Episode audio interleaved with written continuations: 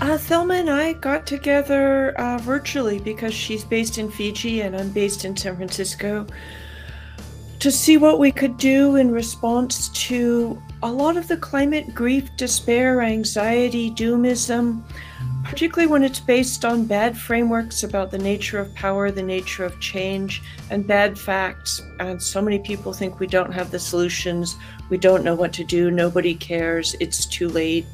Thus the name Not Too Late that Thelma pulled out of one of our conversations. That's author Rebecca Solnit, speaking at a webinar organised by the Earth Institute at the Columbia Climate School. The webinar was called Why There's No Too Late for Climate Action. And I'm Robert McLean, your host of Climate Conversations. This podcast is assembled here in Shepparton in Northern Victoria, Australia, on the lands of the Yorta Yorta people. Yes, the stolen lands of the Yorta Yorta people.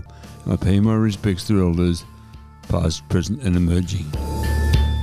The webinar is a live exploration of Not Too Late, which is a book of essays, a teaching guide, and a wider project aimed at energising and empowering newcomers to the climate movement and people who are already engaged but weary. You'll find a link to the near ninety minute long webinar in the episode show notes. Before we go any further, I'd urge you to follow this podcast, because if you do that, every time I publish a new episode, you will be automatically alerted to that. So, please follow. Let's for a moment think about our health, our personal health, and the climate crisis. They are dreadfully intertwined, and an Australian group concerned about that is a body called Healthy Futures. And the one thing that Healthy Futures is really concerned about is the impact of gas in households. On the Healthy Futures website, you'll find a story about health workers for a healthy climate. The story says climate change is the number one threat to our health.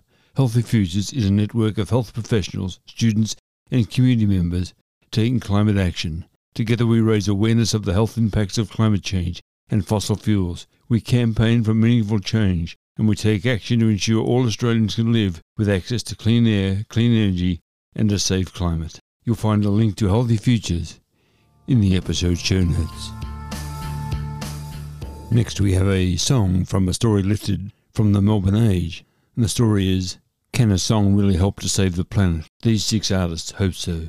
The song is Vessel. It's written by Sean Curry, who lives in a straw bale house she built in Bannockburn, near Geelong in Victoria. She wrote the song Vessel, the way she writes all her songs, in a meditative state at a piano.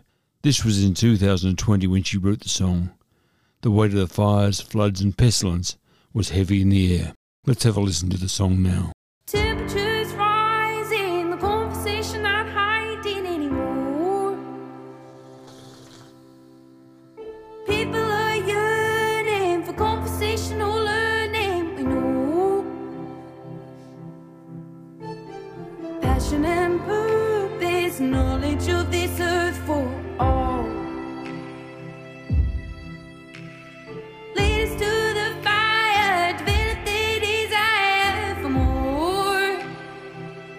and I'm standing the whole way.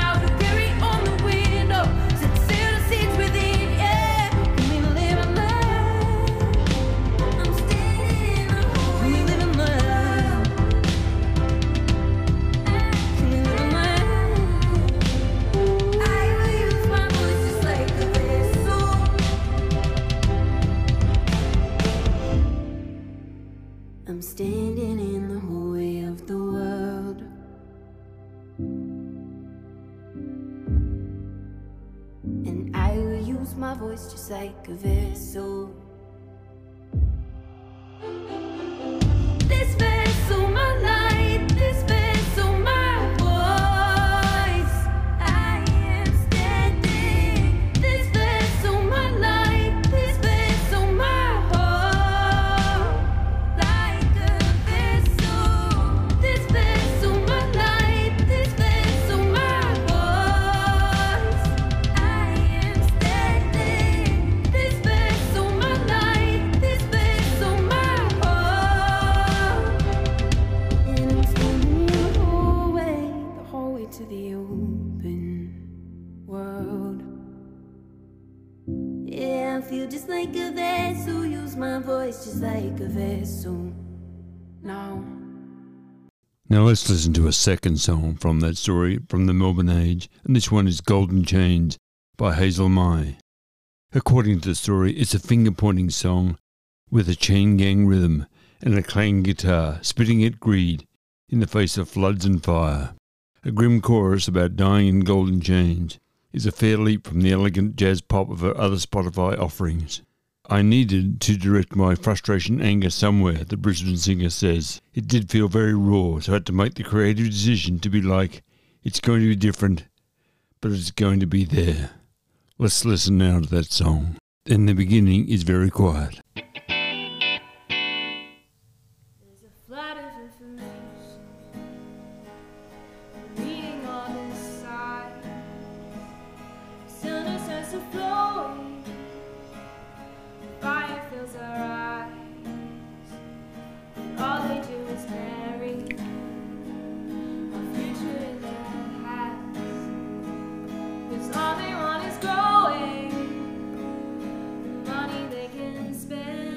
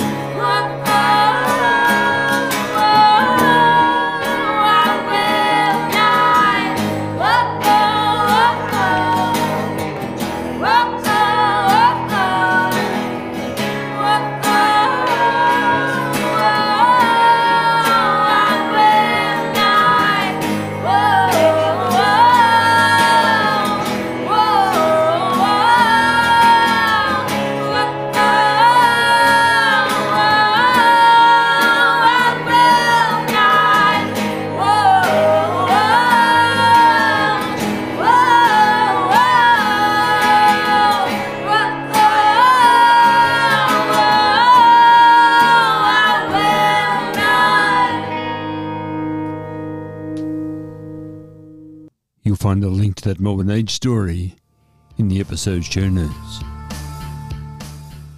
Let's shift now to a story from Edie, where we can find out something about net zero and carbon neutral. The headline for the story is Net Zero or Carbon Neutral.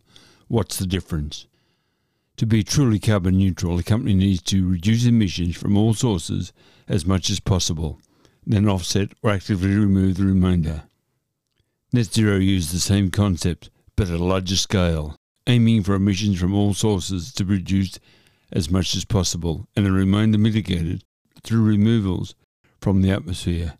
These could be through supporting natural systems which sequester carbon, that's forest, peat, wetlands, seagrass, et cetera, or through technology like carbon capture and storage and buried solid carbon sinks. A second story from Edie tells us that TikTok is to crack down on climate disinformation. And next we have a third story from Edie. The headline for that story is IKEA to launch hundreds of E V chargers to power last mile fleet. The story begins. The retailer will install a total of one hundred ninety-six charging points under the new project, of which fifty-three will be rapid. Rapid chargers will be able to provide full charge on all IKEA's E Vs in an hour or less. The first of the chargers are now in place at the IKEA store in Cardiff. Further installations at stores across the U K and Ireland are planned for the remainder of the U K, as well as the firm's new customer distribution centre in Dartford. This is due to open later this spring. IKEA has partnered with Strutcraft, subsidiary M I A, on the installation of the charging points and on their electricity supply. All electricity supplied to these chargers will be from renewable sources. An opinion piece from the Melbourne Age by Stephen Bartholomew has the headline, Green Weapon, China looks to tighten its grip on the future. Recent reports that China is considering banning exports of rare earth magnets and the technology to process and refine rare earth elements in response to the U S effort to throttle China's access to advanced semiconductors adds another threat to the existing shortages of raw materials vital to decarbonisation. The reports, based on draft amendments to China's list of restricted technology exports that would come into force this year, are disconcerting, given that China dominates production of rare earths. It has about a third of the world's reserves of rare earth elements, eighty-five percent of global processing capacity, and closer to ninety percent of the manufacturing capacity for high-strength rare earth magnets. And now we have a story from The Guardian that has the headline, Beetaloo Basin Inquiry calls for national plan to offset vast emissions expected from gas projects. The story begins. An inquiry into major plans to exploit gas in the Northern Territory's Beetaloo Basin has recommended that the federal government commit to a national plan to offset the vast emissions the project is expected to release. The former coalition government made gas exploration in the Beetaloo Basin the central tenet of its plans for recovering from the COVID pandemic, using grants and tax breaks to incentivize gas corporates to begin work in the region. The basin covers about twenty-eight thousand square kilometres southeast of Katherine and is thought to contain huge reserves of shale gas. But environmentalists have warned that developing the gas resources in the region will unleash a carbon bomb and render Australia unable to meet its emission reductions targets. Next we have a story from Grist.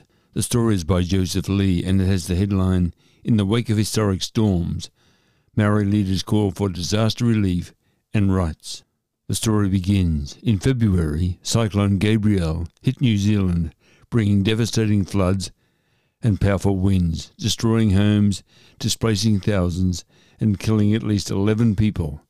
Prime Minister Chris Hipkins called it the most significant weather event New Zealand has seen in this century. Around seventy percent of destroyed homes were occupied by Indigenous Maori, but Maori leaders say that they have been left out of recovery services and funding. And now from the New York Times, we have a story by Lisa Friedman. It has the headline, Biden to create White House Office of Environmental Justice. The story begins. It has the dateline, Washington. President Biden on Friday announced the creation of a White House Office of Environmental Justice. one of the several actions to address the unequal burden that people of colour carry from environmental hazards. Every federal agency must take into account environmental and health impacts on communities and work to prevent those negative impacts, Mister Biden told a crowd of applauding activists gathered at the Rose Garden ceremony. Environmental justice will be the mission of the entire government. Mister Biden, who has indicated that he will run for re-election, used the opportunity to portray Republicans as extremists who support the fossil fuel industry at the expense of public health and the planet. Now we have a story from Euronews Green. The story has the headline, "Are wind droughts a threat to the booming North Sea wind power industry?" The story begins, several E U countries are implementing ambitious plans to turn the North Sea into a green energy powerhouse. But what will happen if global warming causes wind speeds to drop? Esbjerg in Denmark is the epicentre of Europe's offshore wind energy boom. Lying on the North Sea coast, the scale of what's happening to the port is truly epic.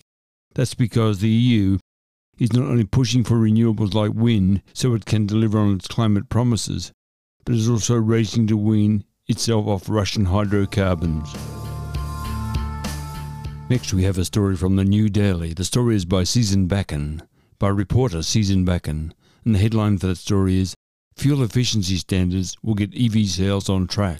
The story begins, the government has finally unveiled its vision to accelerate Australia's transition to electric vehicles. The National Electric Vehicle Strategy, released on Wednesday, set Australia's goals to increase the uptake of electric vehicles, that's E Vs, to meet the country's target of net zero emissions by twenty fifty. Central to these plans is a pledge to introduce a fuel efficiency standard, but the government is yet to reveal what that standard will look like.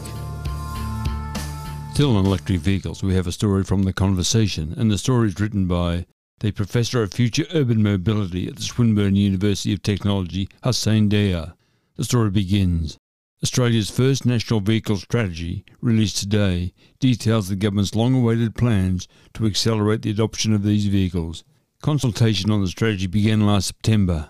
The Climate Change and Energy Minister Chris Bowen then promised the strategy would, would then make Australia a globally competitive market for electric vehicles. Households and businesses would have access to the best modern transport technology at affordable prices. But does the strategy live up to these expectations? Is it ambitious enough to meet the emission reduction targets and international commitments? And how far does it go to align Australia with the world best practice for the transition to electric vehicles? Next we have a story from the Melbourne Age by Angus Thompson. The headline for Angus's story is, "Cheaper Loans Announced for Green Renovations." The story begins, homeowners will score cheaper bank loans to pay for solar panels, electrification and other climate-friendly renovations after the federal government expanded an energy ratings tool to apply to existing houses. The NAHERS certificate, which gives an energy efficiency scorecard to new bills, will now apply to the rest of Australia's houses, enabling banks to issue green loans to homeowners. Next we have another story from The Conversation, and this one is by Michelle Burford. Michelle is a professor at the Australian Rivers Institute and Dean of the Australian Infrastructure at Griffith University. Her story has the headline, "Floods of Nutrients from Fertilisers and Wastewater Trash Our Rivers. Could Offsetting Help?" Her story begins, the rivers running through the heart of Australia's major cities and towns are often carrying heavy loads of nutrients and sediments. This is a problem. While nutrients like nitrogen and phosphorus are essential to life in small quantities, in large quantities they become destructive to river and ocean ecosystems. When rivers are pumped full of nutrients washing out from farms or from wastewater treatment, bacteria and algae numbers soar. We see the effects in dangerous blue-green algae blooms and in oxygen levels dropping so low that millions of fish can die, as we saw recently at Menindee, New South Wales. The final story for this episode is from Net Zero Australia. Net Zero Australia is a groundbreaking study from the University of Queensland, the University of Melbourne, Princeton University, an international management consultancy, Nous Group. And in this story, they released the final results from a groundbreaking study. You'll find a link in the episode's show notes for all the details from that Net Zero Australia study. Well, thanks for hanging in. We've reached the end of this episode of Climate Conversations. Thanks so much for your company. It's been wonderful to have you along. And please don't forget you'll find links to all those stories mentioned today in the episode show notes. And there's one other thing. I'd love to hear from you. You can contact me at r dot mclean number seven at icloud dot com. Yes, that's my email address. And please don't forget to follow this podcast, because when you do that, you will be automatically notified every time a new episode is published. So until we talk again, please take care, stay safe, and please be kind. For everyone you meet is fighting a great battle. And please, if you enjoyed this episode, feel free to share with your friends. In fact, I'd love you to share with your friends, because we all need to know all we possibly can about the climate crisis, how we should respond, what we should do, and what we should say to others. So please share this. So until we talk again, please take care.